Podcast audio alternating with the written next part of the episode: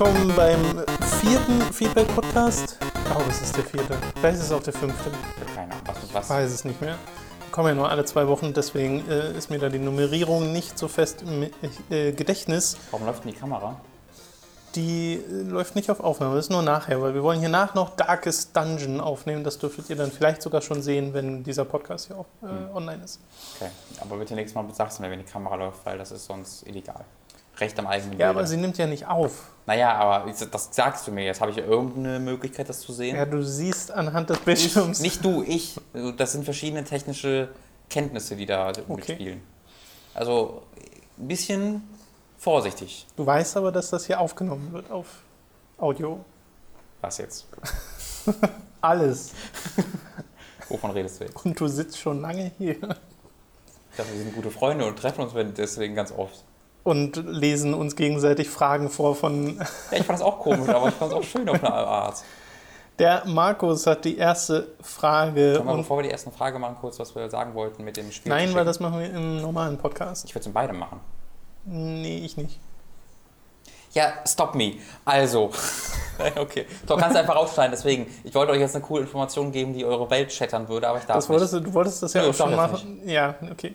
Also die erste Frage kommt von Markus. Was habt ihr vor dem Videospieljournalismus-Ding gemacht? Eine Ausbildung, ein Studium und wie seid ihr dann letztendlich in die Branche gekommen?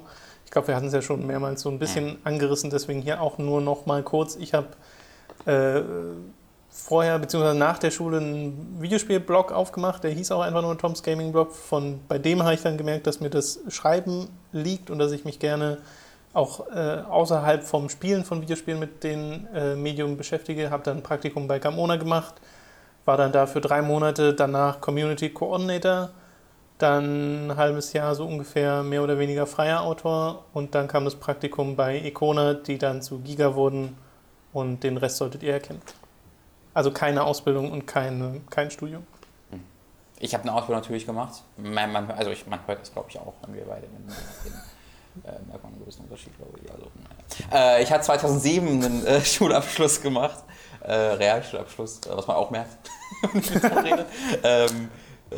2007 Realschulabschluss gemacht und bin dann direkt in die Ausbildung für öffentlichen Dienst. Ich habe bei der Stadt gearbeitet, als Beamter Widerruf zuerst und dann hast du die... Ausbildung nach 2 Jahren fertig und dann bist du Beamter auf Probe und ich war quasi das, normalerweise arbeitest du, glaube ich, 7 Jahre als Beamter auf Probe und wirst dann Beamter auf Lebenszeit. Ich glaube, so war es, bin ich mir ganz sicher, jedenfalls war es bei mir dann so, dass ich das erste, es ist ein bestimmtes Mindestalter, was du erreichen musst, um Beamter auf Lebenszeit zu werden und bei mir wären das, glaube ich, 7 Jahre gewesen. So was, glaube ich. Okay. Aber dann ist es, wurde es... 7 Jahre war dein Mindestalter? Nee, dass ich 7 Jahre älter sein musste. Okay. Ich glaube 24 so. Aber es kann auch total Blödsinn sein. Auf jeden Fall war es da irgendwo noch eine gewisse Zeit, die da hätte ablaufen müssen. Aber dann war ich das erste Jahr, in dem es die Regelung so geändert wurde, dass du nach 2 Jahren Beamter auf Probe automatisch Beamter auf Lebenszeit wurdest. Okay. Das heißt, ich habe 2 Jahre Ausbildung gehabt, die dann 2009 abgeschlossen und dann habe ich noch 2 Jahre dort gearbeitet als Beamter auf Probe und dann wäre ich quasi irgendwie 2 Monate später Beamter auf Lebenszeit geworden und habe dann aber dort gekündigt oder um Entlassung gebeten. Du kannst erst Beamte nicht kündigen. Ja.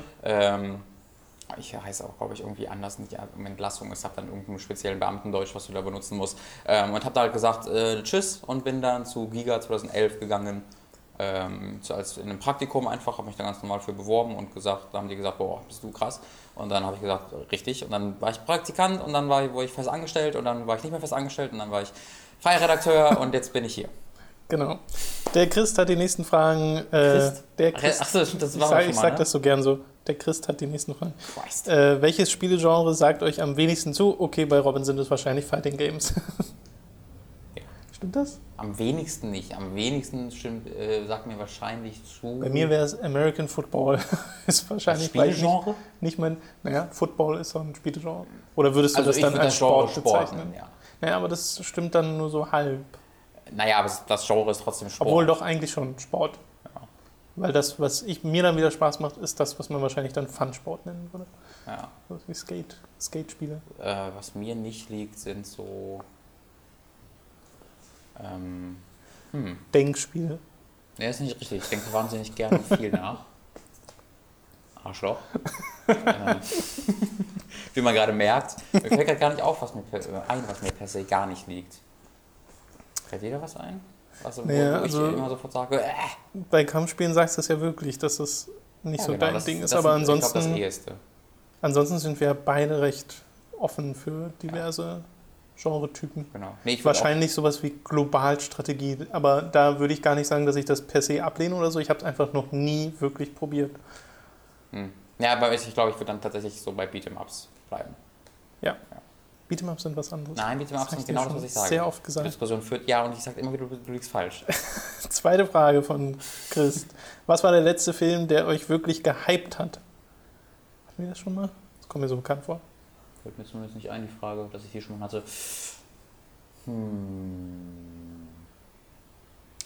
Gehypt. Also wirklich mit Vorfreude. Weiß ich gar nicht. Aber ich hatte das schon lange nicht mehr. So richtige Vorfreude. Ich habe mich auf den ersten Hobbit gefreut, weil es mal wieder Herr der Ringe war. Aber da war schon so eine gewisse Skepsis mit dabei. Und ich hatte mich gefreut auf Pacific Rim, bevor wir den geguckt haben, weil der Trailer da so toll war. Bei mir ist es, glaube ich, Snowpiercer, weil der Hype hält gerade noch an. Ich habe mir die gestern gekauft, die Blu-ray, endlich. Mats hat die auch, aber ich wollte die gerne selbst unterstützen. Aber apropos, bei Amazon ist gerade richtig krasses Angebot am Laufen, wo du 4 Blu-rays für 30 Euro bekommst. Und das sind wirklich American Hustle, 12 Years a Slave und halt solche Filme, die wirklich auch recht aktuell sind, alles bei. Guck da mal rein. Mit unserem Affiliate-Link aber nur. Ja. Und da habe ich mir Snowpiercer... Gilt auch eigentlich nur für die, die es jetzt hören? Also die das gilt auch was länger. Also das ist kein Tagesangebot gewesen, ja. Und da habe ich, also Snowpiercer habe ich mich echt drauf gefreut und freue mich echt auch immer noch drauf. Das ist ja, der Producer war ja der Regisseur von Oldboy, bester Film aller Zeiten. Und da bin ich sehr, sehr gespannt drauf. Ansonsten der neue Film von ihm. Ich glaube, der macht jetzt einen Sci-Fi-Film. Den Namen, weiß ich nicht, ob es überhaupt schon einen Namen gibt. Aber grundsätzlich alle Filme von Park Chan-Wook, halt der Regisseur. Okay. Geht ihr gerne auf Konzerte oder gar Festivals und was war euer erstes und letztes Konzert? Bei mir wäre das einfach nur ein Nein. Ja, bei mir.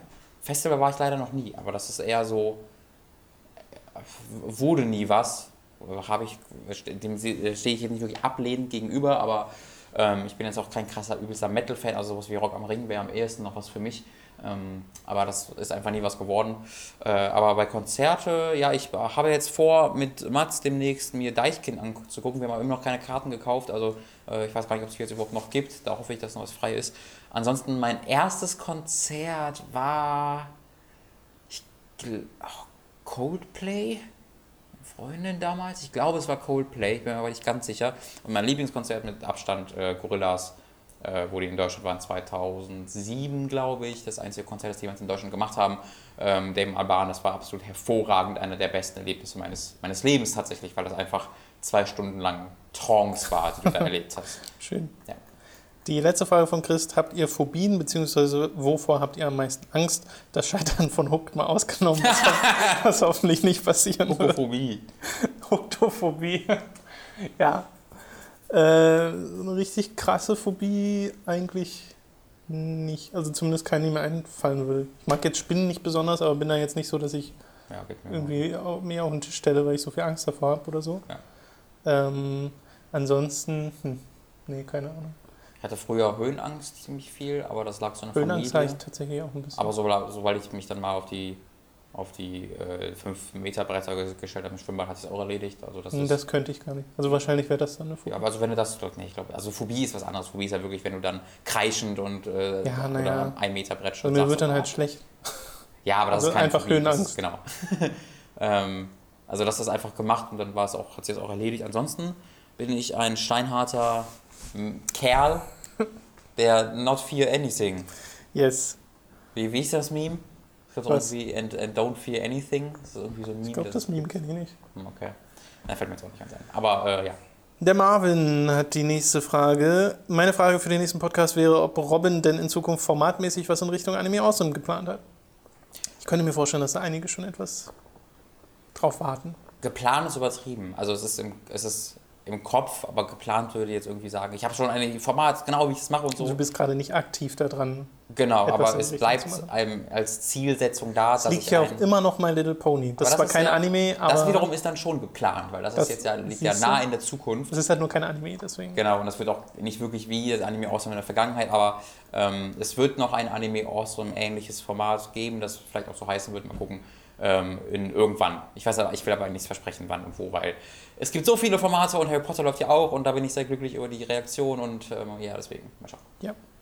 Biane, was war euer wohl prägendster Moment im Leben mit bzw. wegen Videospielen? Prägendster Moment. Ja, wahrscheinlich sowas. Also zwei Sachen würden mir da einfallen, nämlich einmal, als ich als Kind den Gameboy gekriegt habe, daran kann ich mich noch sehr gut erinnern, wie dieser Kasten vor mir lag, dieser Pappkarton mit diesem Laser-Grid, wo der Gameboy vorne drauf war und Tetris war dabei und Super Mario Land habe ich, glaube ich, noch bekommen, weil das wird halt maßgeblich meinen Spielgeschmack geprägt haben. Und dann parallel noch, ich glaube, ein Jahr oder 2 Jahre später muss das gewesen sein, das Super Nintendo, wie ich das mal zum Geburtstag gekriegt habe, zusammen mit Super Mario World, weil das halt dabei war, und Terranigma, was ich immer noch für eines der besten Spiele halte. Ich glaube, bei mir war es...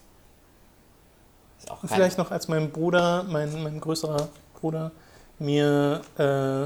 größerer Bruder, auch schön. Was denn? Großer Bruder, mein größerer Bruder. Ey, die sind halt beide große Brüder, deswegen... Ach so, mein größter Bruder. Ja, mein ältester Bruder. So, als der hat mir immer Spiele mitgebracht, nicht immer auf legale Art und Weise, aber er hat mir... die Prince of Persia-Reihe gezeigt haben, mit Prince of Persia Sense of Time mal mitgebracht und da war ich total geflasht von. Mhm. Das war dann aber schon so frühes Teenage-Alter.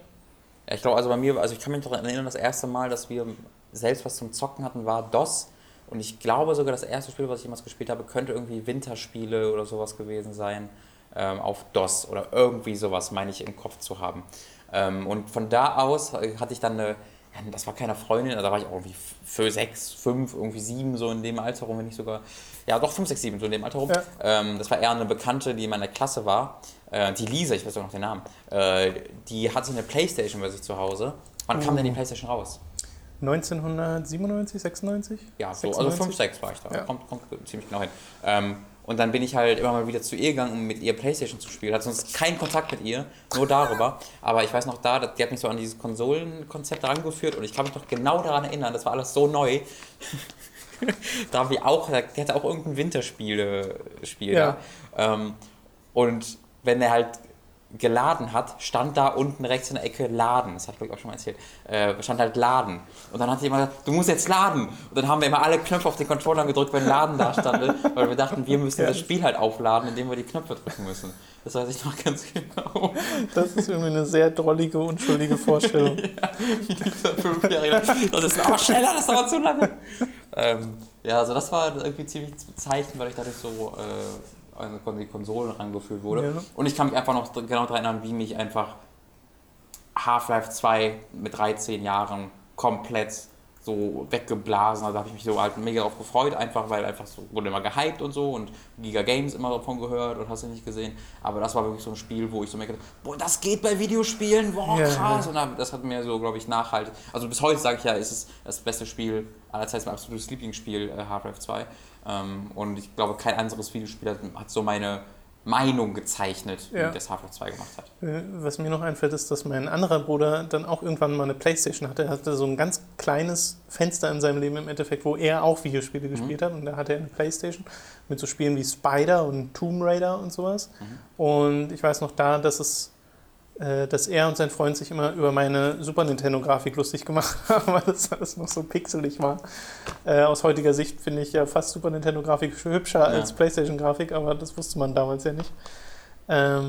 Und irgendwas wollte ich noch sagen, genau, wo du Half-Life gesagt hast, fällt mir auch noch ein, wie ich Half-Life 2 gespielt habe und einfach nur am Anfang auf diese Fliesen gestarrt habe, weil die realistisch oder halbwegs realistisch das Licht reflektiert haben. Das sieht immer okay aus, das ist kaum zu glauben. Ja.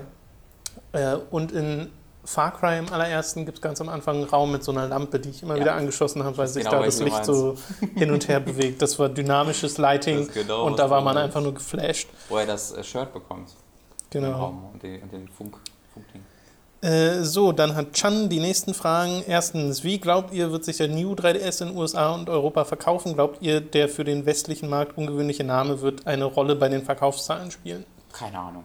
Ich weiß nicht. Also ich meine, mein logisches Denken würde sagen, der kann sich nicht verkaufen, weil alle, die 3DS wollen, haben schon 3DS. Aber es ist irgendwie Nintendo und die verkaufen dann doch alles irgendwie. Deswegen, ich habe keine Ahnung. Ja, bei einem Handheld hätte ich deutlich mehr Vertrauen zumindest darin, dass sich da was verkauft, als wenn es jetzt irgendwie eine Konsole wäre, die dann New Wii U heißt oder so. Ja. Aber ich finde den Namen einfach nicht clever. Also da hätten sie sich was... Wobei andererseits, es ist halt kein... Das ist halt so ein doppeltes Ding. Es ist halt eigentlich kein wirklich neuer 3DS. Aber an und für sich schon, weil es halt nur so eine kleine Iteration ist. Ja. Das heißt, es ist so ein kleines Upgrade. Aber es erfüllt alle Kritiken von einem neuen Handheld. Also immer wenn du überlegst, ist das jetzt ein neuer Handheld oder Upgrade, so ziemlich in allen Punkten ist das ein neuer Handheld und in irgendwo ein Upgrade wirklich. Die einzige Ausnahme ist halt, dass das Upgrade nicht sehr groß ist. Ja, also das ist so der einzige Punkt, weißt du? Aber sie haben jetzt auch nicht so unendlich viele neue Spiele angekündigt, deswegen... Keine Ahnung, ich glaube, das soll halt so ein bisschen nochmal Leben reinpumpen in den 3DS, soll mit den Faceplates wahrscheinlich auch einen ganz guten Absatz machen.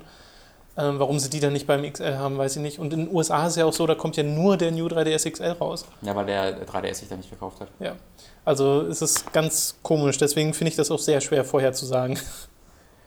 Zweite Frage. In 3 Naruto-Folgen war ja der Ton asynchron. Mich würde interessieren, wie dieser komische Fehler zustande gekommen ist und weshalb ihr es erst in der 3. Folge bemerkt habt. Ja, so, Robin. Das würde mich auch interessieren. Ja, das hat mich auch interessiert. Ich habe es da geschnitten und ich glaube, das Problem war, also es war so, dass da sehr viele Cutscenes bei waren und wir hatten in der Aufnahme ziemlich viel Rauschen bei uns, sodass ich, wenn wir nicht gesprochen haben oder nur gemurmelt haben irgendwie in den Cutscenes, habe ich diese Tonspur dort rausgeschnitten. Sodass dann nur der Spielesound war und so, dass man das Rauschen nicht im Hintergrund hatte und diesen leichten Hall-Effekt. So. Ja. Deswegen war dann quasi unsere Tonspur ziemlich, ziemlich stark zerstückelt. Und ich glaube, das Problem war, dass dann an irgendeinem Punkt, wo ich eigentlich einen Cut gemacht habe, also ich habe die Tonspur quasi irgendwie, sag ich mal, 50 Sekunden rausgeschnitten oder sowas. Und habe dann irgendwie im Nachhinein vielleicht entweder gedacht, da habe ich versehentlich eine Lücke reingemacht und habe dann die Lücke danach geschlossen, sodass ich dann die Tonspur quasi direkt wieder aneinander gepappt habe, aber ohne diese 50 Sekunden. Oder ich habe das versehentlich gemacht. Auf jeden Fall war das so das Problem, dass halt einmal ein Cut gab und ich dann diesen Cut wieder zusammengefügt habe, sodass das dann nicht mehr synchron war an dem Punkt. Das war dann aber halt erst ab einem gewissen Punkt, also das war nicht in der ganzen Folge und ich hatte dann halt vorher, also du schneidest dann ja halt und guckst dann nochmal rein und dann habe ich halt irgendwie genau an diesem Punkt geguckt, wo halt alles in Ordnung war und dann, deswegen habe ich dann leider nicht bemerkt, ich glaube es war in 2 Folgen, in der ersten von 3 Folgen war es glaube ich noch nicht. Und ich glaube auch, es waren 2. Ja genau, ich hatte 3 nochmal ersetzt, deswegen sah es dann so aus, weil ich mir bei der 3. nicht so ganz sicher war und dieser fehlende Synchropunkt hat es dann halt in der 2. Folge ist entstanden und dann halt durch die 3. Folge durchgezogen. Ich glaube, sowas halt irgendwie. Und in dem Fall haben wir einfach zu spät in die Kommentare geguckt, deswegen erst zu spät gemerkt. Was aber auch manchmal ist, das Elgato ist ein bisschen unzuverlässig bei der Aufnahme an manchen Stellen. Wenn du zum Beispiel gerade was aufgenommen hast und direkt danach was aufnehmen möchtest, musst du zwangsweise erst warten, bis dieses Ding mit der Konvertierung von der vorherigen Aufnahme durch ist. Wenn wir schon eine Aufnahme starten, während noch konvertiert wird, das haben wir jetzt endgültig bemerkt, dass das wirklich fast immer so ist, deswegen machen wir es nicht mehr, aber es ist halt in der Vergangenheit ein paar Mal passiert, dann zerstört dir das teilweise die vorherige Aufnahme. Und das äußert sich dann darin, dass wir zum Beispiel an unserem Halo-Gameplay, was wir gemacht haben für Hooked, wo wir Halo 5 Beta gezeigt haben, dass das total scrambled war. Das heißt, du synchronisierst in deinem Schnittprogramm den Ton von uns mit dem Ton des Spiels ganz am Anfang. Und wenn du dann an eine Stelle ganz spät im Video klickst, ist alles asynchron. Zum einen der Ton des Spiels mit dem Bild des Spiels und unser Ton. Nichts passt mehr zusammen. Das heißt, du musst ständig gucken, wo diese im Endeffekt fehlenden Frames vorkommen, die bei dieser Aufnahmekonvertierung entstanden sind und das nachkorrigieren. Und das musste ich jetzt bei Metal Gear Solid 3 Folge 5 auch nochmal machen, deswegen sind da die ersten 60 Minuten so ein bisschen komisch. Aber sie sind synchron, aber man merkt halt an manchen Stellen, dass Frames fehlen, weil es plötzlich irgendwie skippt. Ja, bei Halo 5 war es, was ich heute absolut unerklärlich finde, jedes Mal, wenn ich gestorben bin. Und dann gespawnt wahrscheinlich, bin, weil das Spiel irgendwie eine Auflösung geändert hat oder sonst irgendwas. Also immer, wenn ich gestorben und dann neu gespawnt bin, war so, ja, eine Dreiviertelsekunde vielleicht nicht mehr synchron. Aber das hat sich dann halt summiert und das war halt die absolute Hölle, das dann immer wieder neu zu synchronisieren mit unserem Ton und dem Spieleton. Aber sowas kommt dann leider immer mal wieder vor. Wir versuchen das aber natürlich, soweit es geht, zu unterlassen. Woher diese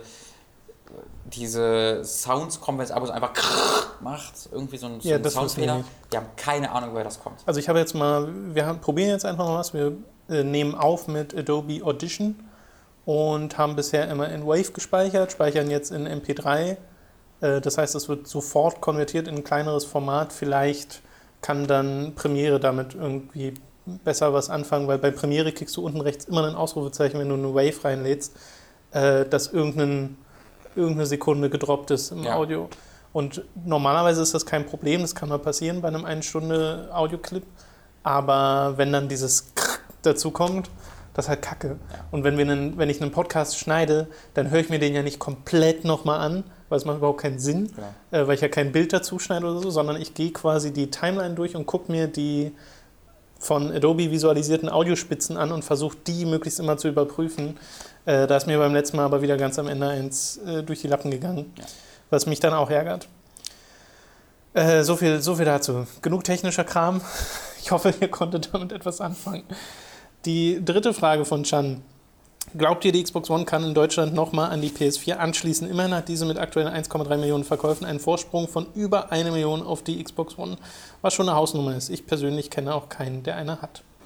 Nee, Deutschland ist kein Microsoft, also war es noch nie zu Xbox 360 Zeiten, also obwohl die Xbox 360, also die hat sich in Amerika zum Beispiel öfter verkauft als die Wii sogar mittlerweile. Mhm.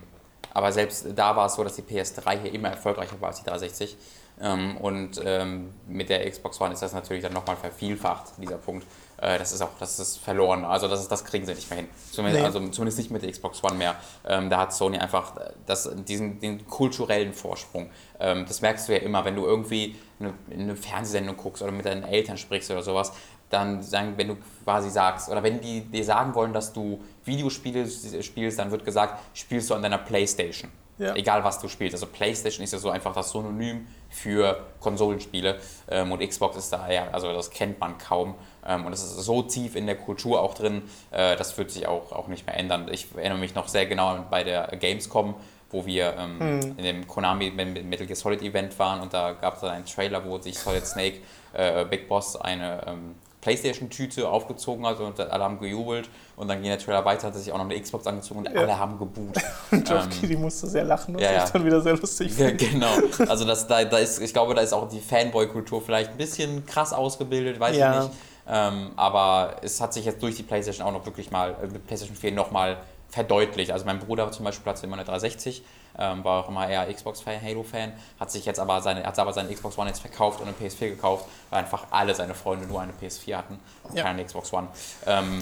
Da werden die nicht mehr rauskommen. Weil in Amerika sind sie auf einem guten Weg. Da haben sie jetzt die letzten 2 Monate auch, waren ja die bestverkaufte Konsole, aber so Frankreich, Spanien, Deutschland sind ganz, ganz fest in Sonys Hand und das wird ja auch nicht mehr ändern. Das ist richtig, das war mit Europa schon in der vergangenen Konsolengeneration so.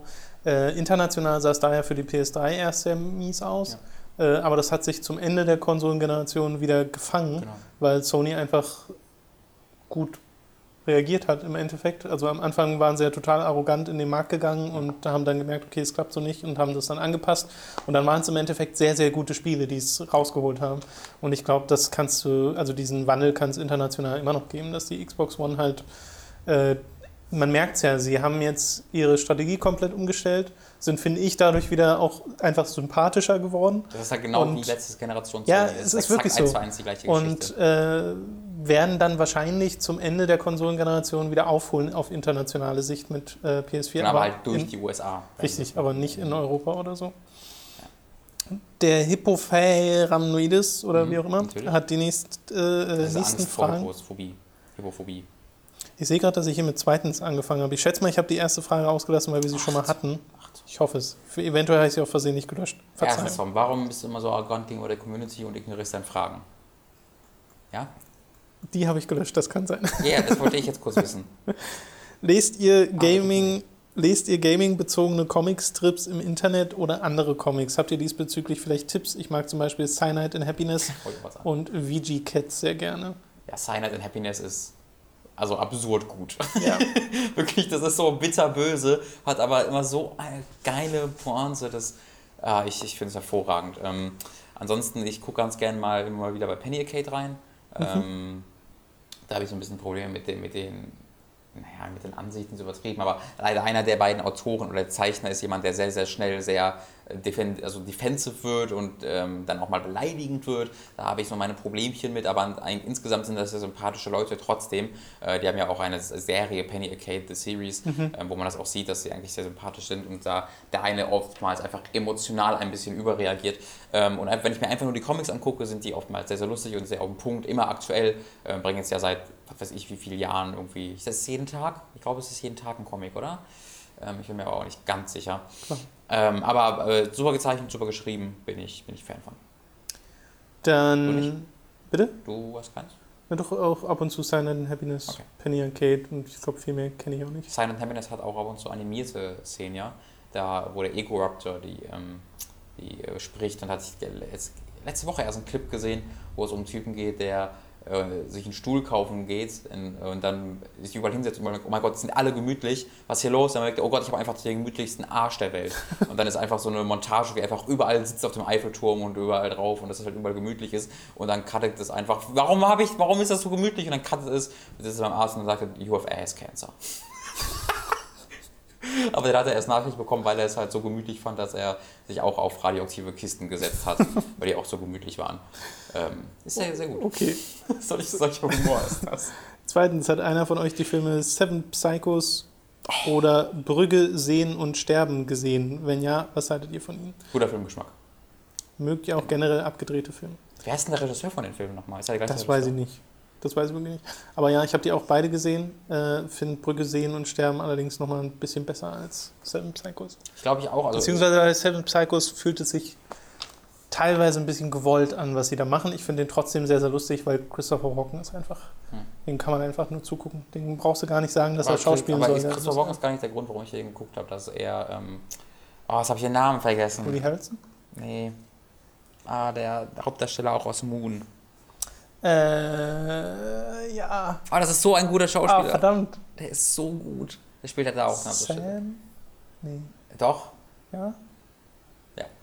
Der Hauptdarsteller aus Moon und aus... Ich versuche mir gerade dieses Cover von Moon vorzustellen, weil da immer sein Name steht. Und Seven Psychos, den mag ich sehr, sehr gerne. Und ja, In Bruges ist einer meiner Lieblingsfilme tatsächlich. Ganz, ganz, ganz, ganz hervorragend.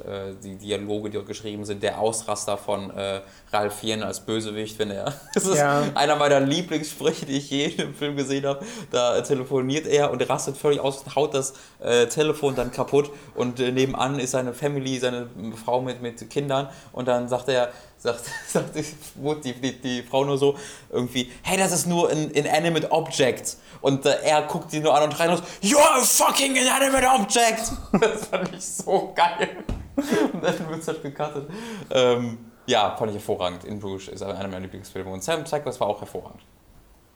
Wie hieß denn der? Sam Rockwell? Ja, Sam Rockwell! Sehr gute Arbeit. Und wie heißt der Hauptdarsteller aus In Bruges? Cliff? Der Hauptdarsteller? Ja. Meinst du den Iren? Ja.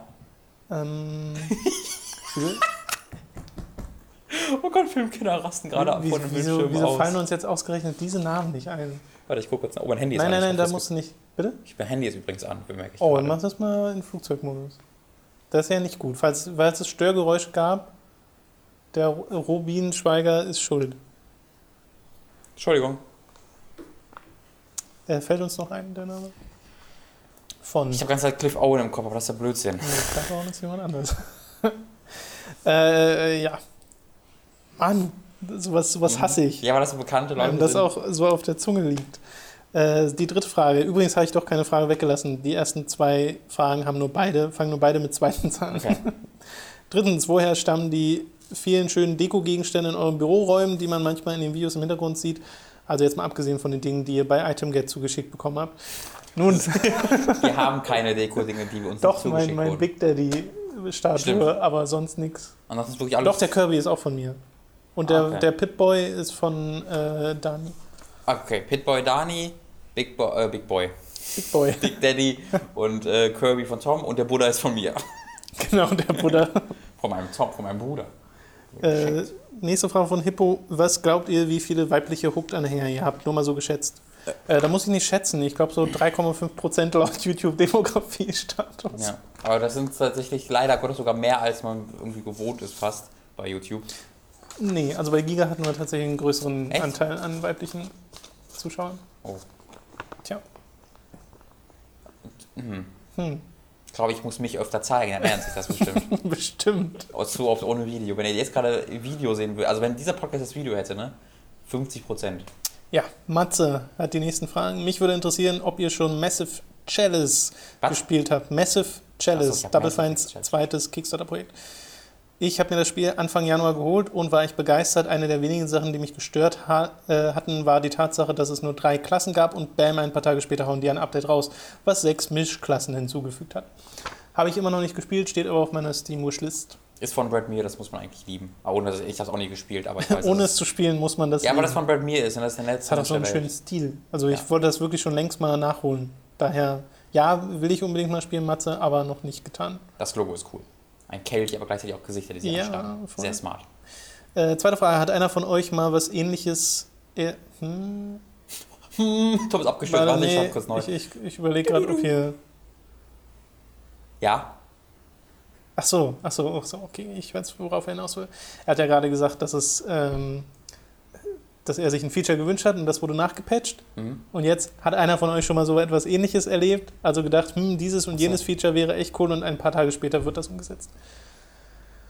Fällt mir jetzt auf Anhieb nicht ein. Bei World of Warcraft gab es sowas oft, dass man irgendwie sagt, oh mein Gott, ich kann jetzt meinen Ding sortieren. Ja, bei World of Warcraft hat man sich immer gesagt, oh, es wäre cool, wenn es das gäbe. Und es gab schon längst einen Mod, die das gemacht hat. Das zähle ich jetzt mal nicht dazu, aber World of Warcraft ist da ganz gut drin. Jetzt gerade, ganz aktuelles Beispiel, Halo 5. Da haben sie gerade so notiert.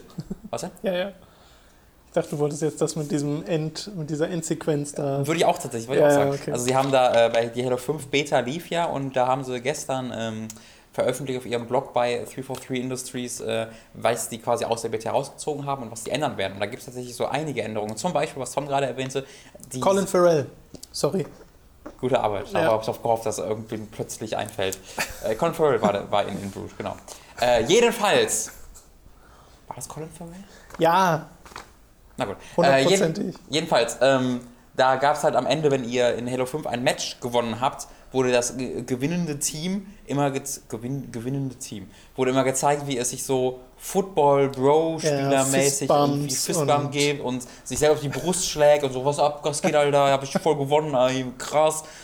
Und das ist so douchey gewesen, das hat auch so gar nichts zu diesem wir sind die Elite der Menschheit und richtig krass, der Deutschen wollte ich gerade sagen. Wir sind die Elite der Menschheit und niemand kann uns was, sondern so Dusches. Das hat nicht so ganz gepasst und da haben sie sehr sympathisch irgendwie geschrieben, obwohl gewissermaßen 100% unserer Halo Bros voll darauf standen, wenn wir es trotzdem ändern. Und dann gäbe es halt auch einige spielerische Details, die geändert werden. Man wird schneller laufen können, aber weniger sprinten müssen.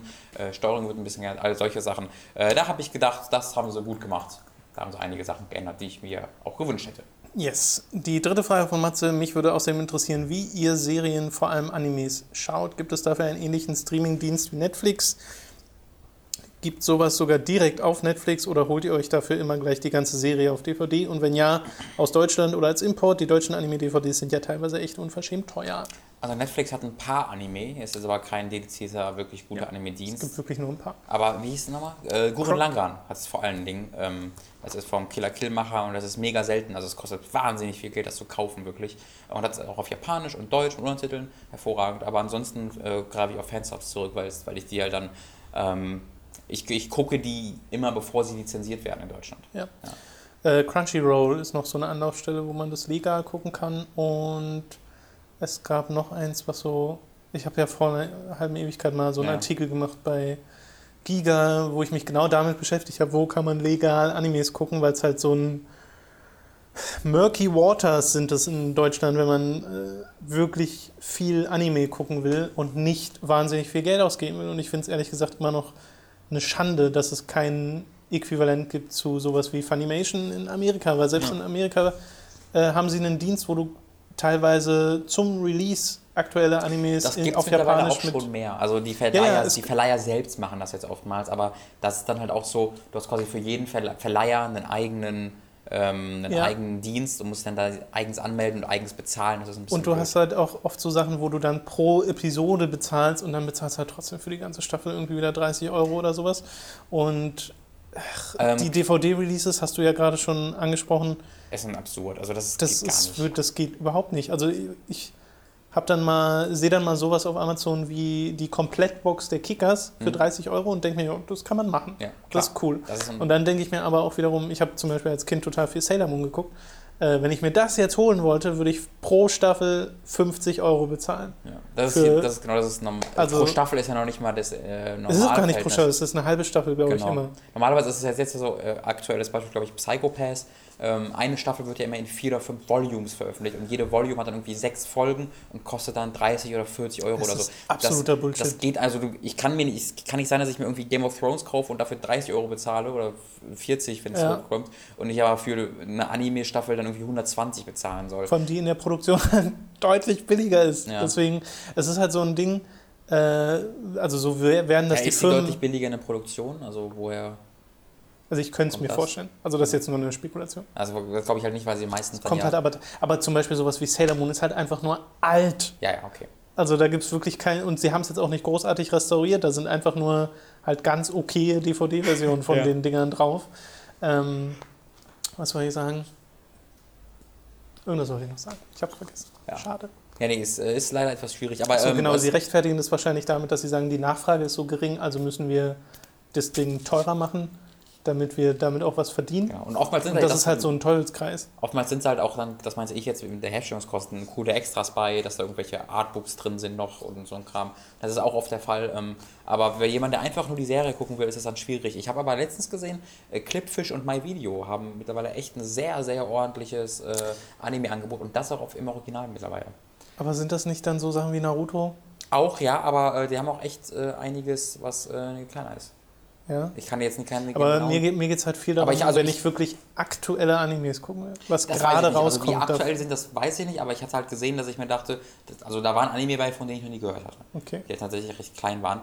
Und ich glaube, bei Clipfish oder bei meinem Video, vielleicht sogar bei beidem, gab es auch Originalspur, was so für mich sehr wichtig ist, weil Anime auf Deutsch kann ich nicht gucken. Die meisten Anime auf Deutsch sind auch wirklich schlimm. Ich habe mal The Melancholy of Haruhi... Nee. Also Melancholie auf Haruri. Ach Gott, wie hieß denn der? Also Melancholie, da wissen die Serie kennen schon Bescheid, weil ich glaube, es gibt nur ein Anime mit dem Ding im Namen. Haruhi Suzumiya heißt der Hauptcharakter, glaube ich. Das habe ich jedenfalls mal eine Folge auf Deutsch davon angefangen zu gucken. Es ging einfach gar nicht. Also das war wirklich...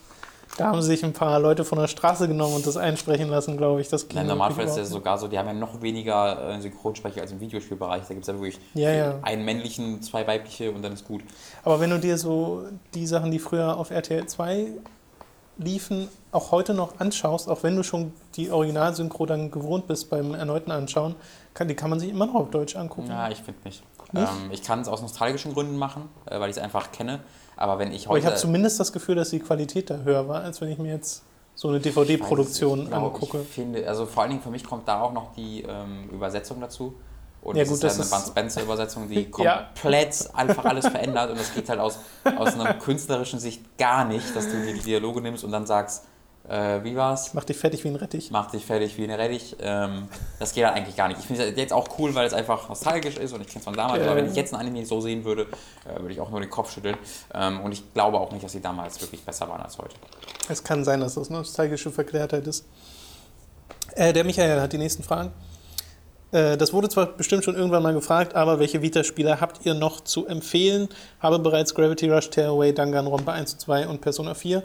Kennt ihr noch andere Spiele, die sowas machen wie 999 oder Danganronpa? Wenige.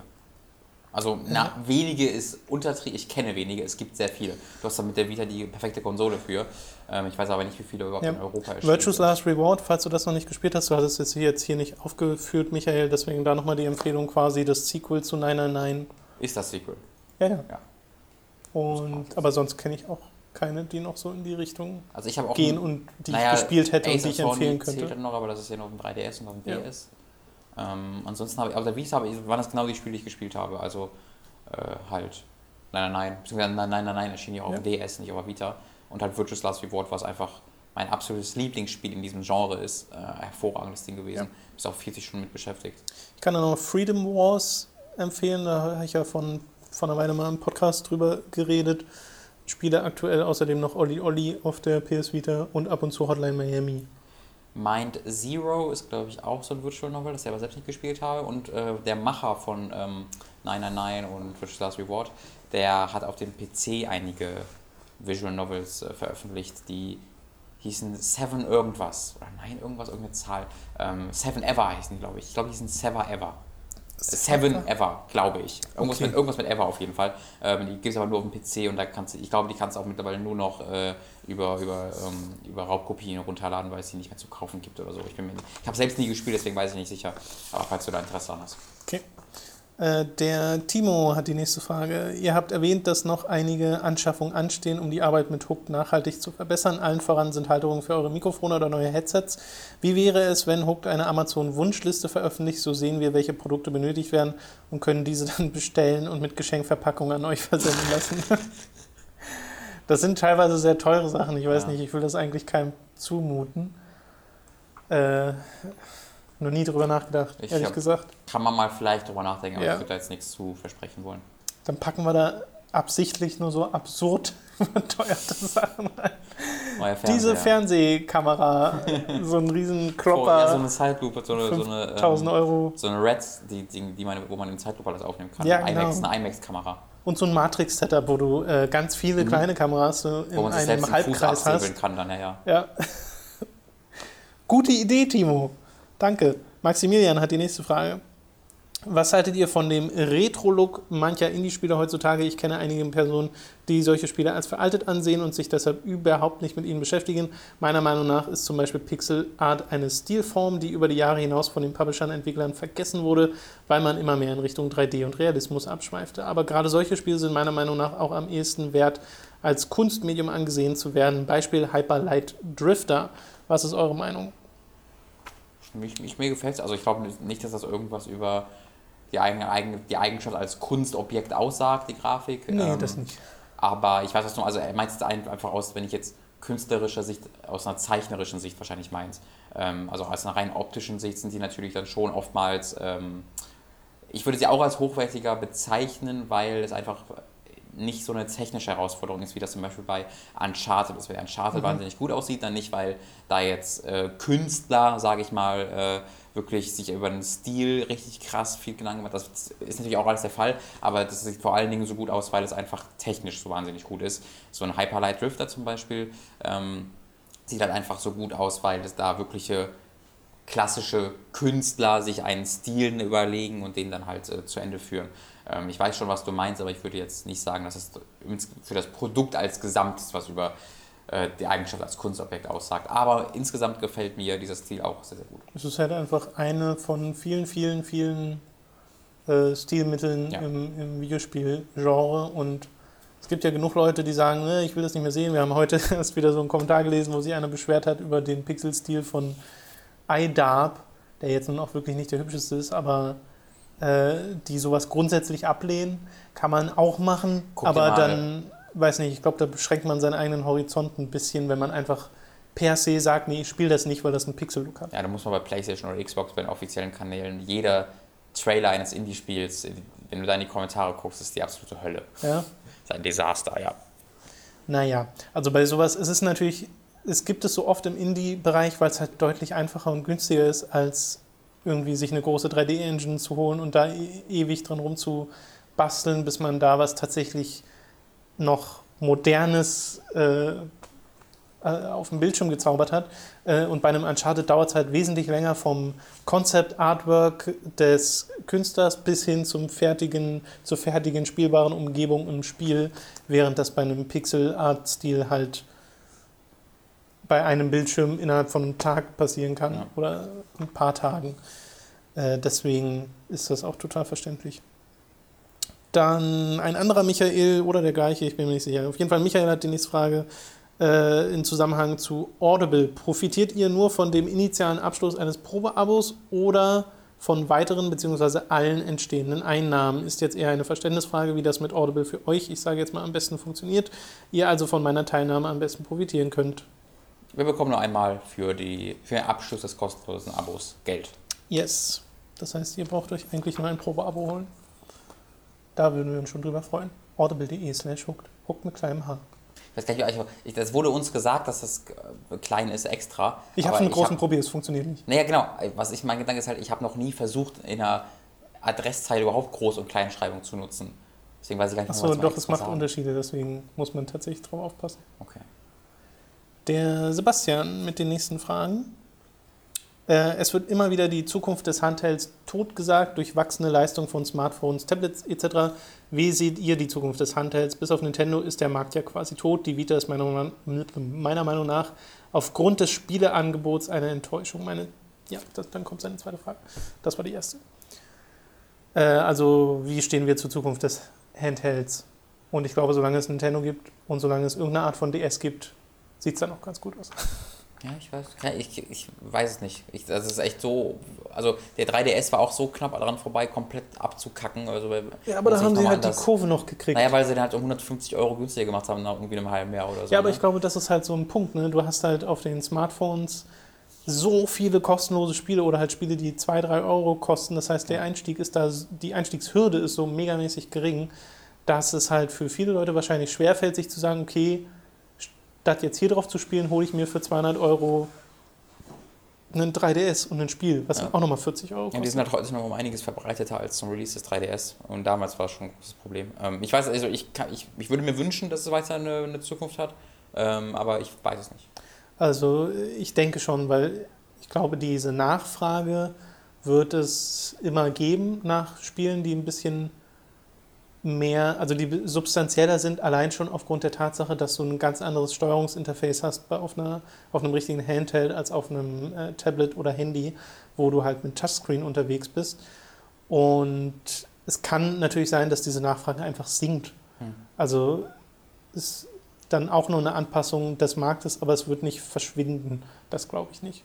Weißt du? Ja. Und in Japan merkst du ja, dass immer noch enorm viele Leute den 3DS kaufen und auch der New 3DS hatte gute Verkaufszahlen jetzt in seiner Startwoche, weil da sind quasi die normalen Konsolen tot, da lebt der Handheld-Markt total. Nee, der 3DS lebt nicht, der Handheld-Markt. Ja, also der 3DS, ja gut, wenn man von Handheld-Markt redet, dann gibt es ja eigentlich auch nur Vita und 3DS und die Vita, wobei selbst die ist ja in Japan noch ganz okay. Ja, nee, also die ist erfolgreicher als also das ist die zweiterfolgreichste Konsole, aber sie ist trotzdem sehr unerfolgreich. Ja. Ich glaube, so kann man es am besten sagen. Die zweite Frage bezieht sich auf das Spiel The Darkness Teil 1. Das Spiel hatte eine tolle Grafik, viele einzigartige Spielelemente, eine emotionale Story, außergewöhnliche Charaktere und damals auch hohe Wertungen. Dennoch ist dieses Spiel bei vielen unbekannt und steht im Schatten von anderen teilweise austauschbaren Spielen. Wie ist so etwas möglich? Schlechtes Marketing oder ist mein Eindruck, dass dieses Spiel etwas Besonderes ist, exklusiv? Falls einer von euch es gespielt hat, würde mich eure Meinung interessieren. Also Darkness ist einer meiner Lieblingsshooter auf der Konsole tatsächlich, generell. Dadurch bin ich ja jetzt auch so großer Fan von Wolfenstein, ist ja das gleiche Entwicklerteam und Chronicles of Riddick. Das ist halt nicht sehr massenkompatibel. Du hast da keinen guten, also du hast einen Mehrspielermodus, aber der war Müll. Du brauchst halt einfach ein sehr massenkompatibles Konzept, das sofort verständlich ist, à la Call of Duty. Ich sage nicht, dass Call of Duty schlechter ist oder so, ich will mich jetzt nicht irgendwie, Call of Duty ist so massenkompatibel, sondern es ist einfach so, ne? Du kannst da im Multiplayer hunderte Stunden verbringen, du hast den offensichtlichen Singleplayer-Modus, während bei The Darkness ist irgendwie so ein Comic-Ding oder das ist mega brutal und das ist nicht nur rumballern, sondern du hast auch eine offene Welt dabei gehabt, wo du Dialogszenen hattest, das war ein sehr, willst du mal aufmachen, ich rede ein bisschen weiter, ja. Das war ein etwas hochtrabenderes Konzept als ein normales Call of Duty zum Beispiel und vor allem durch den fehlenden Multiplayer-Modus dann eben lange, lange nicht so massenkompatibel, weil ein Call of Duty ist nur so erfolgreich zum Beispiel, weil die Leute es halt für den Multiplayer-Modus kaufen und ich glaube, da ist ein ganz, ganz großer Punkt hinter. Allgemein Spiele, die so einen großen Wert auf Geschichte legen, sind einfach für viele Leute leider Gottes nicht so interessant. Was schade ist, aber ist nun mal so. Jetzt gerade kommt der Matz hier, wir müssen mal gucken, wie viel wir jetzt noch weiter erzählen. Ich schau mal. Wir haben noch ein paar Fragen. Wir schauen einfach mal, ob wir das gleich abkürzen. Ich glaube, die alle kriegen wir jetzt nicht mehr fertig. Nee, die alle nicht. Wir machen, glaube ich, jetzt noch die nächsten 2-3 Fragen fertig und dann packen wir die nächsten. Ja, wir machen die Stunde noch voll. Genau, der Mats ist gerade gekommen und der kommt jetzt einfach, der schnappt sich jetzt einfach hier ein Mikro. Und zwar, das hast du, dann schnappt er eins von denen. Wie ich das hier? Dann muss ich mal gucken, auf welchem Kanal du bist. Live. Überraschungsgäste, ohne dass sie wissen... Was machst du denn hier, Mats? Das weiß ich auch nicht, das ist eine Überraschung für mich. Du hast noch nicht mehr gesehen jetzt. Das stimmt. Wann warst du das mal hier? Letzte Woche. Oh, das hat schon mal gejuckt. Das war im Januar, ne? Ich muss mal drüber nachdenken, das war schon im Februar. Ich habe jetzt keine Ahnung, ob du richtig ausgepegelt bist. Hast du getrunken oder warst du im Stimmbruch?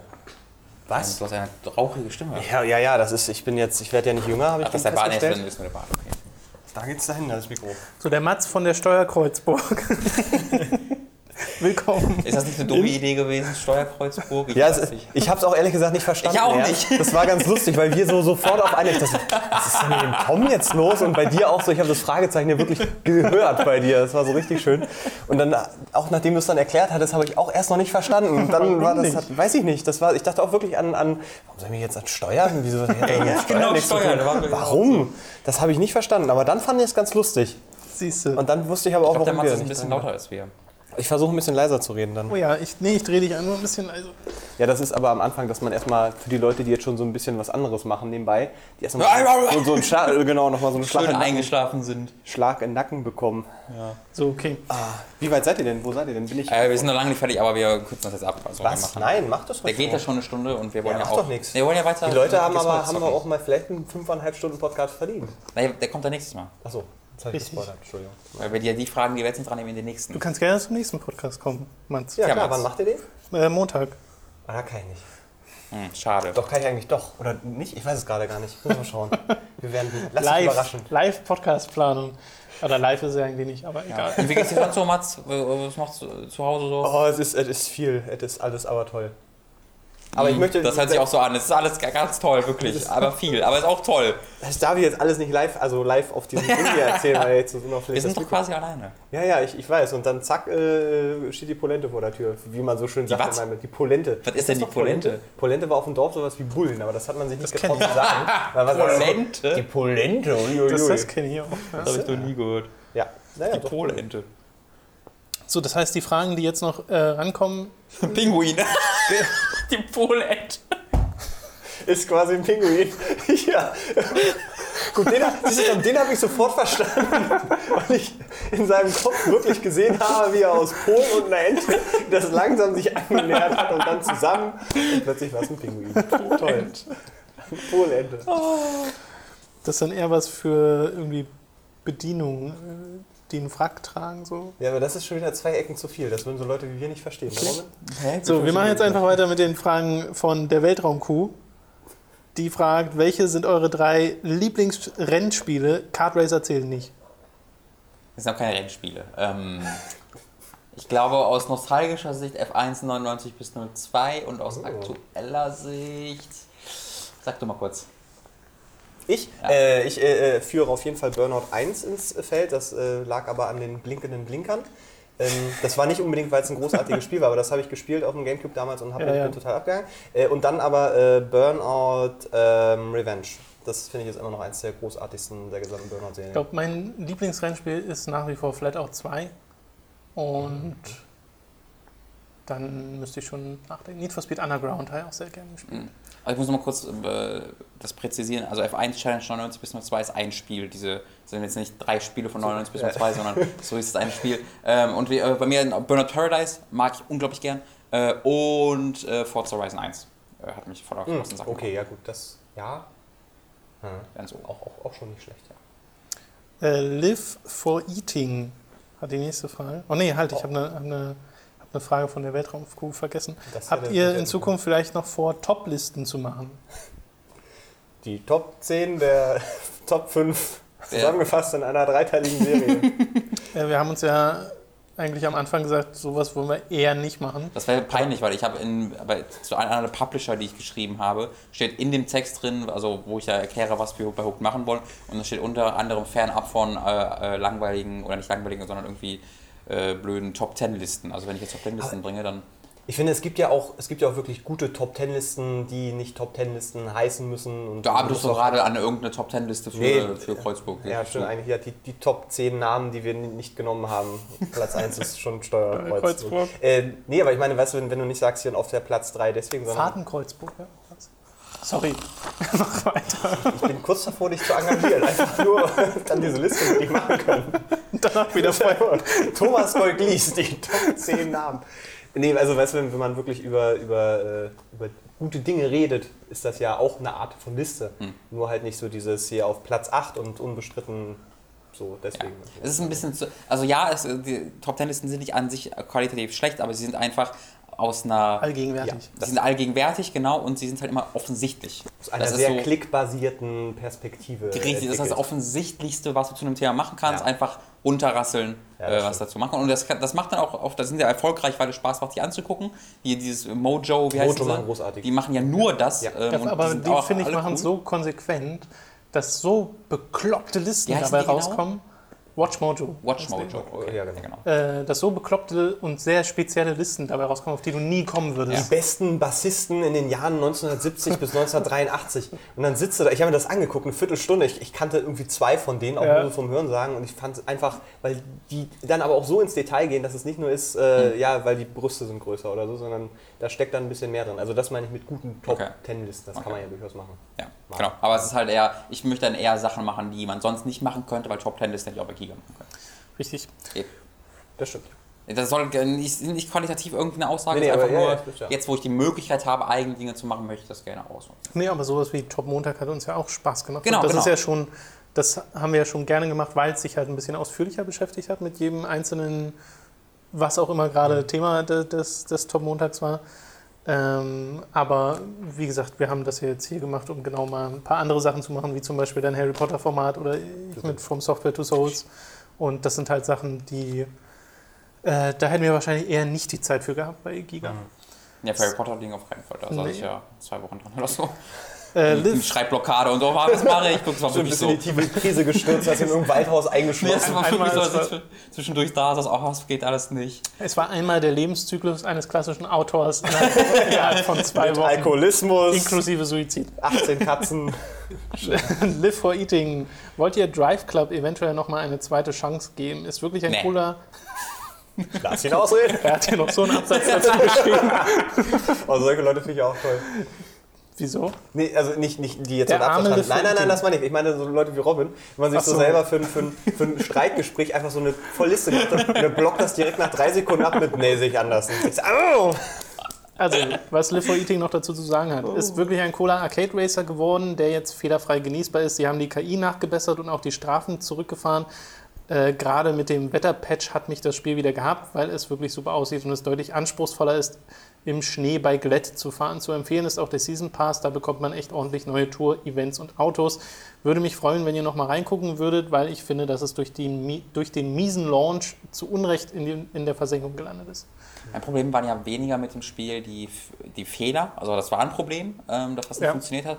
Also mein Problem war eher das ganz grundsätzliche Spielprinzip, dass du eben, die Karriere war einfach nur, hier fahr mal das Rennen auf der Strecke und dann das Rennen auf der Strecke und dann nochmal das Rennen auf der Strecke und dann hattest du nach irgendwie einer halben Stunde alle Strecken gesehen irgendwie und dann hast du es einfach immer wieder wiederholt und das war einfach ein sehr seelenloses Produkt, wo alles irgendwie wirkte so ein bisschen dahingeklatscht und einfach so aufgelistet. Weißt du, es wurde nicht miteinander verbunden. Ich will auch kein Open-World-Racer haben, das sage ich nicht, aber so bei Forza Motorsport zum Beispiel, es ist halt ein doofes Beispiel, was dann immer diesen Console-War-Eindruck macht, aber es ist halt Zufall, dass es da exklusiv ist. Aber bei Forza Motorsport hast du so ein großes Ganzes, was du bekommst. Du merkst ja richtig, wie die Leute die Autos lieben und du kannst sie dann aufmachen und da reingucken und dir erklären lassen, was die machen und sowas. Während du bei Drive Club einfach nur die Autos hast und du kannst, wenn du Glück hast, die Farbe ändern und gehst dann halt auf die Strecke, fährst dann Rennen, dann gehst du wieder ins Menü, wirst gesagt, gut gemacht, schaust die nächste Strecke und da ist halt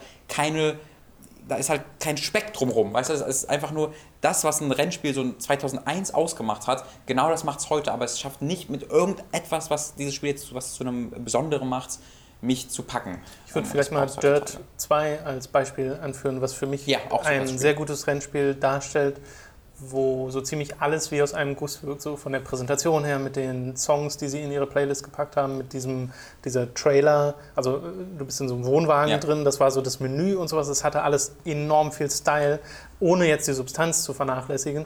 Aber das ist genau dieser eine mit dem Song, es gibt halt einen einzigen Song, der läuft währenddessen im Rennen und der ist standardmäßig so ausgeschaltet. Aber ich glaube, es gibt durchaus viele Rennspiel-Fans, die das wirklich nicht stört.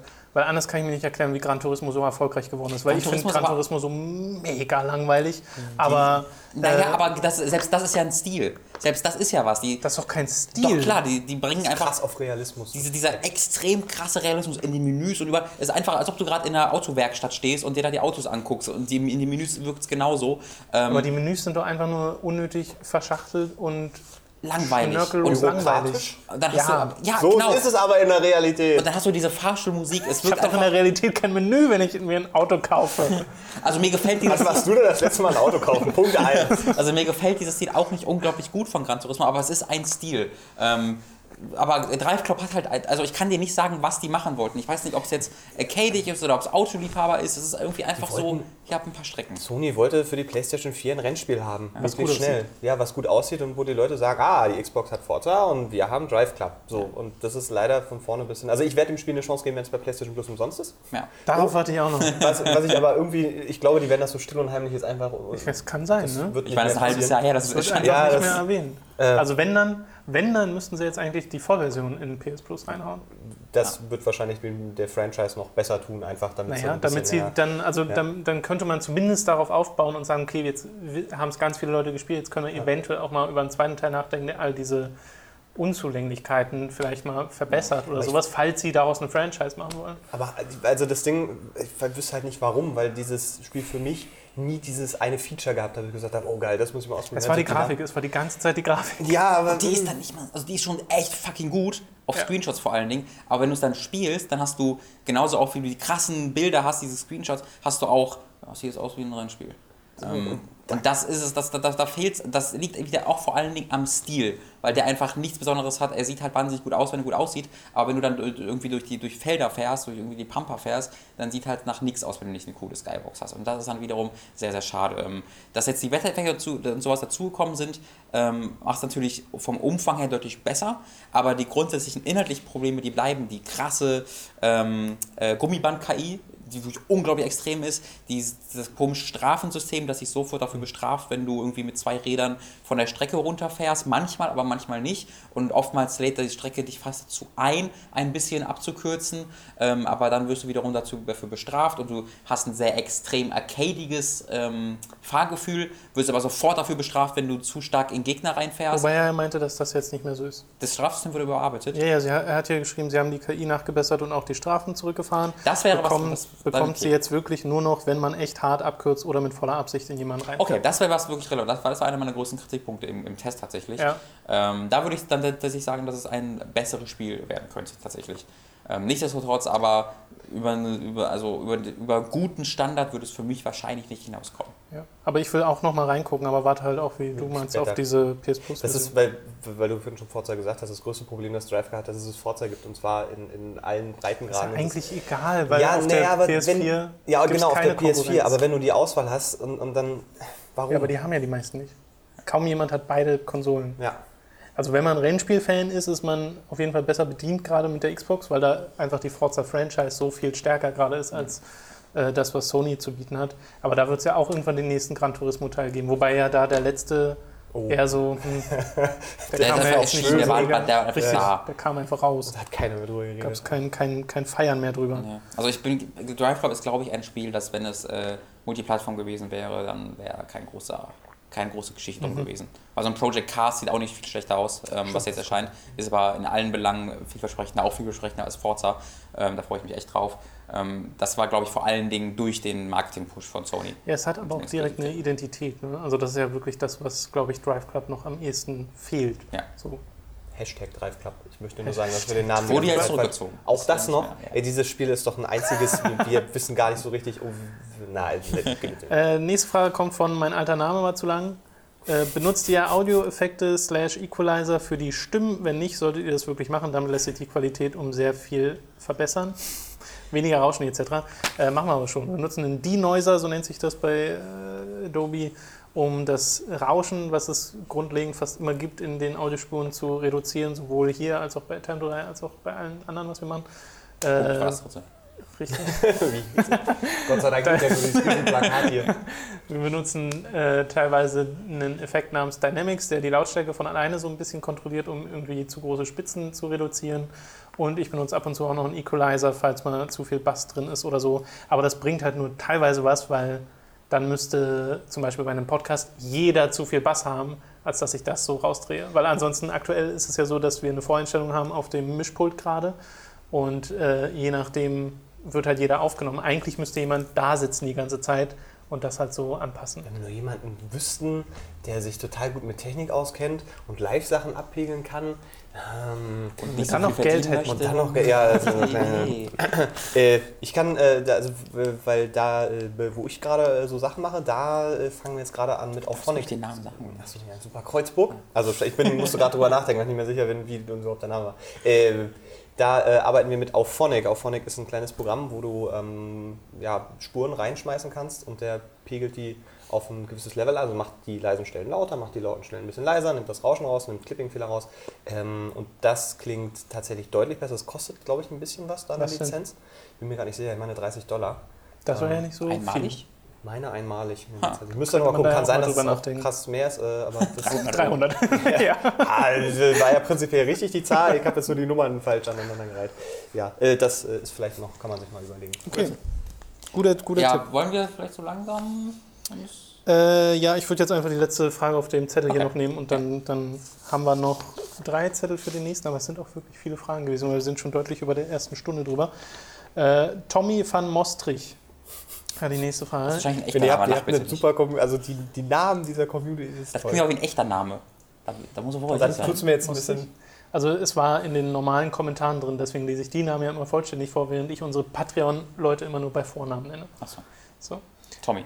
Ist als alter Ur-Berliner, direkt falsch vorgelesen, das erste Wort. Ich als alter Ur-Berliner würde gerne mal wissen, wie es euch in Berlin gefällt und wie lange ihr eigentlich schon in Berlin wohnt und was ist eure Lieblingsimbissbude? Die eine Imbissbude in Berlin. Nun. Lass mal durchgehen. Also. Ich habe keine Lieblingsimbissbude. Ja, mach mal die Fragen eins nach dem anderen. Mir gefällt es da, wo ich gerade wohne, in Wedding, nicht mehr so gut, was vor allem an den Wohnungsumständen bei mir liegt. Mit einer schreienden Nachbarin, die bei mir auch schon mal 7:30 Uhr vor der Tür stand, weil ich bei der Vermietung angerufen, mich über sie beschwert habe, sie dann eine Abmahnung gekriegt hat und sie mir dann folglich Verleumdung vorgeworfen hat. Lautstark. Die Frau geht mir einfach mega auf den Senkel. Dann gab es vor kurzem stand da noch die Polizei bei mir vor der Tür, hat mich geblendet, als ich rein wollte. Ich dachte mir, was für eine Blendgranate direkt. Oh Gott! Jetzt muss man, glaube ich, das war ja nicht in deiner Wohnung. Nein, sie stand halt in der Einfahrt und haben halt genau auf mich drauf gezeigt sozusagen und das mit vollem Scheinwerfer. Und ich dachte, was für ein Idiot steht denn da? Und dann Polizei, oh. Eine Flasche so halb schmeißen, oh. Weil da eingebrochen wurde, dann stand da noch, haben sie noch einen Zettel aufgehangen, man soll vorsichtig sein, weil Einbrecher und so, wir leben im 4. Stock, deswegen ist das, glaube ich, nicht so tragisch, weil das wird anstrengend für die. Die Treppe kannst du nichts runtertragen, da musst du keine Sorgen machen. Eigentlich nicht. Da siehst du wirklich so, die Wohnung ist zwar leer, aber so auf der halben Treppe waren schon die ersten Sachen wieder abgestellt und im dritten Stelle der Fernseher haben sie auch noch bis zum zweiten Stock. Und ganz zum Schluss stand noch ein Zettel, Entschuldigung, haben sie uns anders überlegt. Und einer liegt tot unter dem Fernseher. Ja, nee. Und die Gegend ist auch wirklich nicht so hübsch. Also davon bin ich nicht so begeistert. Ich will eigentlich in den nächsten Monaten mit Dani hier so in die Gegend vom Büro ziehen. Ja. Weil hier ist ganz hübsch. Da wohnen ja auch Mats und ich. Ja. Seit wann wohnst du in Berlin?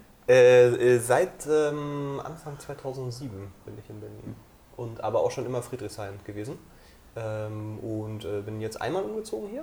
Und bin jetzt quasi schön nah bei Robin dran und das ist ganz hervorragend. Wir sind uns noch nie so richtig über den Weg gelaufen. Also ich warte immer lange.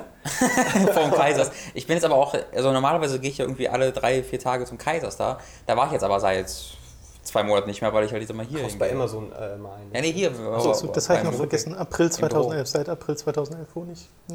Okay. Ja. Bei mir sind seit November 2011 und ich habe zu Anfang in einer WG gewohnt, die nicht cool war. Und jetzt wohne ich in einer sehr coolen WG. Bin sehr zufrieden damit, wie gesagt, ganz in der Nähe vom Mats. sehr zentral am Alexanderplatz, ja. Friedrichshain, alles super, super, super gut. Und ansonsten, ich wohne hier halt jetzt so seit 3 Jahren, aber ist cool, habe mich an die Vorteile gewöhnt, aber ich bin jetzt keiner, der sagt, boah, Berlin ist die krasseste Stadt ever. Weil ich halt auch keiner Partygänger bin, also ich brauche die ganzen Clubs und die ganzen Szenenkneipen und sowas brauche ich alles nicht unbedingt. Deswegen bin ich vor allen Dingen glücklich darüber, dass ich Samstag nachts um 11:30 noch Chips einkaufen kann. Das ist für mich der größte Pluspunkt von Berlin. Ja, ich will auch hier in die Nähe ziehen, damit ich nicht mehr eine Dreiviertelstunde brauche, um zum Büro zu kommen. Ja. Vor allem, weil die S42 oder S41 bzw. die Ringbahn die unzuverlässigste Linie ist, mit der ich je gefahren bin. Du musst ja nicht mit der fahren. Ich hab's irgendwo mal gesagt. Ja, dann über Alexanderplatz ja mehrmals umsteigen. Aber dann steigst du auch genauso öfter um. Ich verstehe das nicht. Was? Das stimmt, da steigst du genau nur einmal. Du genauso um. Oft um, nicht zweimal. Also du fährst doch jetzt einmal zur Ringbahn. Aber allein schon durch den Alex zu laufen stört mich. Okay, ja, dann wird es schwierig jetzt argumentativ. Aber an sich ist das ja. Also weiter ist es auf gar keinen Fall. Nee, das nicht. Und länger aber so? Einfach nur hier zur S-Bahn zu gehen, mich da reinzusetzen, 10 Minuten zu fahren und dann nochmal in die U-Bahn für 5 Minuten, das halt, finde ich, deutlich bequemer. Auf dem Papier. Als erst zum Alex zu gehen, dann da nach Friedrichstraße zu fahren und dann da nochmal zu U6 zu fahren. Okay, ja, aber du fährst ja dafür von Friedrichstraße bis zu dir die lange Zeit. Also du fährst da ja auch lange und dann kurz. Ja, aber ich glaube, es wäre ein Versuch. Zweimal kurz und einmal lang. Aber hier ist es einmal lang und einmal kurz. Was ist wohl bequemer? Ich stimme dir zu, aber du hast ja selber gesagt, dass die Ringbahn so eine Bitch ist. Ja, weil sie so mega unzuverlässig ist. Also ich hatte irgendwie 2 Tage hintereinander einmal wegen Polizeieinsatz, fährt es unregelmäßig. Das ist der nächste Punkt, die Ringbahn. Und einmal wegen Kranken. So, das habe ich auch tatsächlich bei Twitter gelesen. Ja. Das ist aber auch so ein bisschen ein Punkt. Die Ringbahn ist da ja auch oftmals so vom Klientel her ein bisschen gefährlicher. Bei der U-Bahn und so, da ist es eigentlich immer top. Bis dann zwischen Alex und Friedrichstraße, da bist du ja trotzdem ganz im Pack drin. Naja, aber das ist nicht keine Ringbahn. Nee, es ist keine Ringbahn, aber da ist schon viel Pack. Also auf so einer Packskala da ist schon viel Proletariat unterwegs. Das liegt schon ein bisschen, da muss man vorsichtig sein. Aber wir schweifen um das wichtige Thema, nämlich die besten Imbissbuden. Ich bin kein Freund davon. Wir haben hier die Burgerwehr, die mag ich schon allein wegen dem Namen. So. Burgerwehr ist krass, so ein Punker-Burger. Aber ich finde immer so ein bisschen, das ist der beste Burger aller Zeiten. Nein, das würde ja keiner behaupten. Ich bin immer so der Meinung, Burger ist dann im Endeffekt doch ein Burger. Und ja. Nein, es gibt aber schon Burger und Burger. Also ja klar, es gibt McDonald's, genau. So. Den Unterschied gibt's, aber dass halt so Leute so eine Rangliste von 15 Burgerläden haben, von unten nach oben und das der Beste, das ist der Zweitbeste. Weiß ich nicht, ansonsten Schillerburger ist geil. So. Schillerburger ist super, Kreuzburger ist auch okay, Burgerabend war auch schön. Also viel Burger, wo ich ehrlich sagen muss, ich habe mich da, ich glaube in 2 Jahren so mit Burgern überfressen, dass ich mich jetzt immer... Ja, bei mir so, haben die auch keinerlei Besonderheit mehr. Also ja, das ist ein bisschen traurig. Schillerburger hat halt so coole Pommes dabei, das ist so ein bisschen besonders. Ja, aber irgendwer hat mir mal die Hintergrundgeschichte über Schillerburger erzählt und wie das da ist ja so eine diese Lebensmittelmafia und dass das alles irgendwie auch Kartell und mäßig und Leute, die die Idee hatten, einfach mal krass rausgebootet. Aber ist voll lecker. Ja, ist voll lecker. Das ist das Ding dabei. Das ist so wie in einem italienischen Restaurant, wo irgendwie, ja, Spaghetti schmecken gut, ja, aber die verkaufen Frauen und Kinder und überhaupt Waffen und Plutonium. Also und so. Die Spaghetti. Das ist rassistisch. Das stimmt überhaupt nicht. Doch. Habe ich gerade bei Weiß gesehen. Können Italiener nicht Burger verkaufen? Müssen das Spaghetti sein, weil das Italiener sind? Schön. Gehst du zum Italiener zum Burger essen? Ja, ich mache da keine Vorurteile. Ich sage, auch die Italiener können gut Burger machen, du nicht. Glaubst du, die können Spaghetti und Pizza machen? Wenn der italienische Küche anbietet, ist Burger nicht. Oh, Mamma Mia, ja, von wegen, ey, das ist ja ekelhaft, ey. Wie? Er versucht immer, und das weißt du auch, Tom, dass er mir immer Rassismus versucht. Und gerade du. Ich bin nicht der so gerne Blackface gerne trägt in der Freizeit. Also, Entschuldigung, wenn mir das Spiel die Möglichkeit anbietet. Und ich habe dich ja mit dem Kaisers gesehen, habe ich dich angesprochen, weil du wieder Blackface getragen hast, war mir voll unangenehm. Ich gehe halt gerne auch mal als Jim Knopf. So, wir beenden das an dieser Stelle. Alter, es wird höchste Zeit. Rappst du nur dein... Ich hoffe, ich habe das Niveau jetzt nicht zu sehr runtergezogen. Nein. Das war alles Robin. Aber der ist der Katalyst gewesen, ich. So. Der Katalyst. Ja. Das so nenne ich mich ab jetzt. Max Acker, der Katalyst. Max Katalyst. Super Katalyst. Tschüss. Super Kreuzflug. Wir haben noch ein paar Aufnahmen zu machen. So. Tschüss jetzt.